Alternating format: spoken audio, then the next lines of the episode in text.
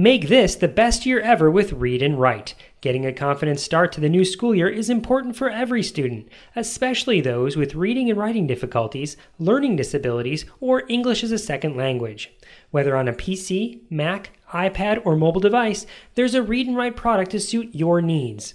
The Read and Write family of products can help your struggling reader or writer be more confident and more successful than ever.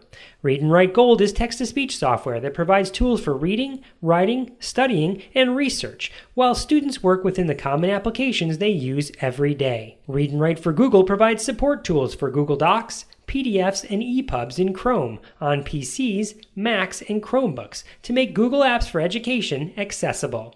And iReadWrite makes reading easier and ensures accurate writing as students use their iPad for school, work, or leisure. Give students the support they need wherever and whenever with Read and Write. Try it today. To learn more about how Read and Write can help your struggling students, visit texthelp.com or call 1 888 248 0652. Again, that number is 1 888 248 0652.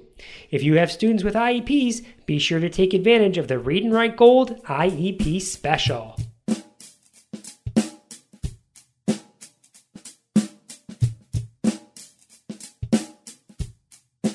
Welcome to Season 8 of the AT Tips Cast, where we explore how to provide more options to help all learners. I'm your host, Chris Bugaj. This is episode 134, recorded on October 17th, 2014. Hey, I'm just curious. Are you able to hear this, or are you hearing this?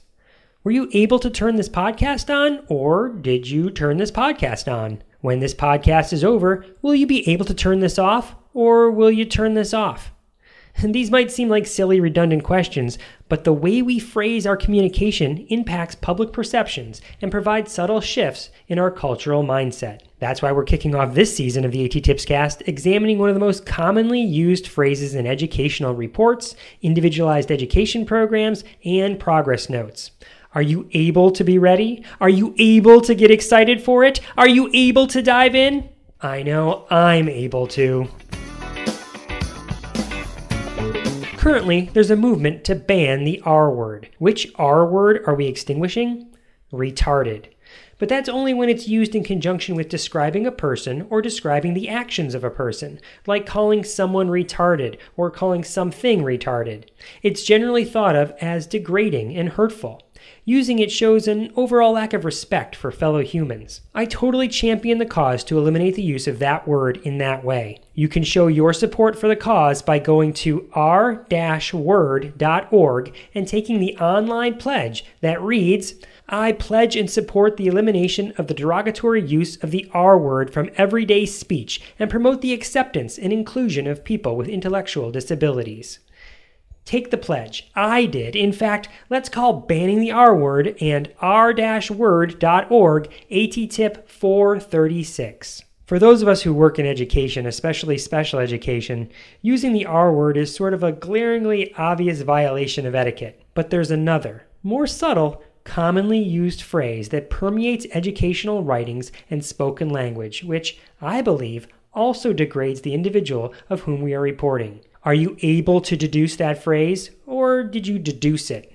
Evaluation reports, present levels of academic and functional performance, and progress notes top the list as forms of written exposition describing the abilities of an individual. In all of these reports, a phrase used repeatedly to describe a student's performance is is able to. But imagine using is able to to describe all the things you do in a day. Does it sound redundant? Does it change the meaning or the implied meaning of what you're trying to say? Consider these examples. I am able to walk to the school. Does that mean I live close to the school, or does that mean I can physically walk there? How does it change when I just say or write, I walk to school? How about this? I am able to put my pants on. Does this imply some difficulty or effort as opposed to simply writing, I put my pants on? Or how about this one? I am able to stand up, as opposed to, I stand up. Or, I am able to forgive you, which implies some sort of struggle, where I forgive you doesn't imply that struggle. Or, how about this example? I'm able to love my mom. This sentence makes it sound like your mom is a really awful person, but you choose to love her anyway, because, you know, she's your mom. The meaning changes dramatically when you simply state, I love my mom, as opposed to, I am able to love my mom. Able to is also used to communicate genuine surprise that an action could actually be accomplished because of the great effort involved. Saying, I ran a marathon implies a slightly different meaning than saying, I was able to run a marathon. I jumped out of the plane makes it sound like it was a snap, as opposed to I was able to jump out of the plane, which makes it sound like I was more hesitant or skittish, taking tremendous willpower to perform such a feat of daring. Able to can also be used in reference to obtaining permission. I was able to go out with my friends tonight, or I was able to get dad's car for the night, implies that an authority figure was asked and permission was granted, as opposed to I went out with my friends tonight, or I got my dad's car for the night. Here are some actual examples from reports, IEPs, and present levels, only the names have been changed. Tucker was able to activate the cell versus Tucker activated the cell. Maggie is able to write five paragraph essays versus Maggie writes five paragraph essays. And Melissa is able to say 10 words verbally versus Melissa says 10 words verbally. I hope you hear the difference. I know it's subtle, but there is a difference. Every time I read is able to in reference to describing a person's ability, it always sounds to me like the author is genuinely surprised that the person he or she is writing about is capable of doing the action in the sentence. It screams, I didn't expect that person was capable of doing that action, but he or she did it. Or it implies that some tremendous effort took place to accomplish the task. Instead of being surprised by achievement, performance, or accomplishment, we should expect it. We should always just assume that a student can do anything. We should presume that the student is competent of any task until he or she shows us otherwise. We call this presuming competence, and the language we use should reflect that mindset. I challenge you to critique your own use of the phrase able to. Consider crafting your sentences without it to eliminate the subtle implication of effort inherent to the phrase. Carefully consider the phrases you choose when writing about student abilities. Your words make a difference. They shape our culture and influence public perceptions. The onus falls on you. Are you able to do it?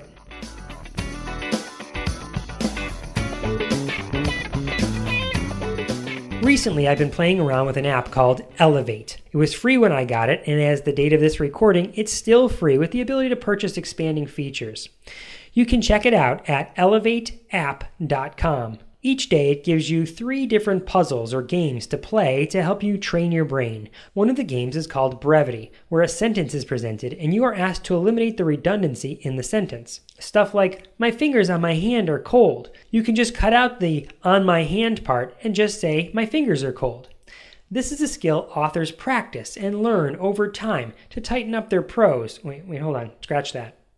This is a skill authors practice and learn to tighten up their prose. I didn't need to say the overtime part. Students learning to write, as well as educators who compose educational reports or summaries, which is all educators really, can benefit from the practice of shortening sentences. Of course, the app has other fun brain and language practice games as well, including stuff on listening comprehension, connotations of words, and word associations.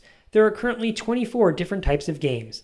I'm calling Elevate AT tip number 437. Before I sign off, I'll let you know that there are a few bonus blog posts over at attipscast.com, which I wrote between seasons. One is a presentation I put together on how to download and listen to a podcast, prompted by Carole Zangari from the PrAACtical AAC blog. The other is my own ALS Ice Bucket Challenge video. I hope you check those out over at attipscast.com. That's it for this episode of the AT Tips Cast. If you'd like to catch up in person, I've listed out everywhere I'll be presenting on the blog over at attipscast.com. Until next time, may all your interventions be able to be inclusive, and may all your strategies be able to be supportive. I'm so happy to be able to be back.